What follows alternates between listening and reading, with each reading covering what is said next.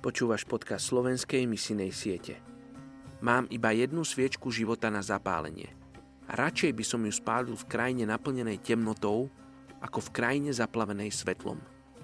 John Keith Falconer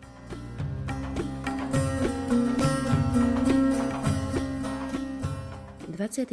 september 1. Korintianom 1.9 Verný je Boh, ktorý vás povolal do spoločenstva svojho syna, Ježiša Krista, nášho pána. Dnes sa budeme modliť za etnickú skupinu Volov vo Francúzsku. Pred stovkami rokov si ľudia z etnickej skupiny Volov podmanili mnoho kmeňov v severozápadnej oblasti Senegalu. Do konca 13. storočia sa Volov rozrástli na veľkú ríšu samostatných štátov. Roku 1500 sa ríša rozdelila na štyri hlavné volovské kráľovstvá. Francúzi sa v 19. storočí rozšírili do Senegalu, čím sa stali kolóniou francúzskej západnej Afriky. V roku 1946 získali senegalskí volofovia francúzske občianstvo a dnes žije vo Francúzsku 41 tisíc volofov. Ľudia z etnickej skupiny volov, podobne ako ostatní africkí imigranti, často zostávajú vo francúzskej spoločnosti bez povšimnutia a bez uznania. V Senegale patria medzi politicky a ekonomicky najbystrejších. Vo Francúzsku sú to len Afričania. Aktívne však hľadajú spôsoby, ako získať väčšiu politickú moc.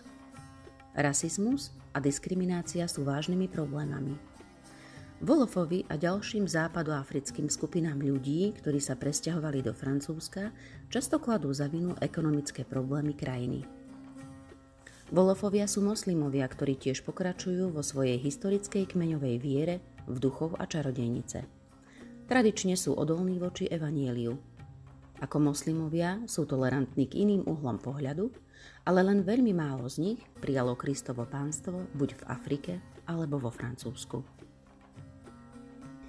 Oče, modlím sa za etnickú skupinu Volofov, žijúcich vo Francúzsku tak ťa prosím, oče, aby si im otvoril srdcia, aby boli mekí a otvorení voči tomu prijať evanílium.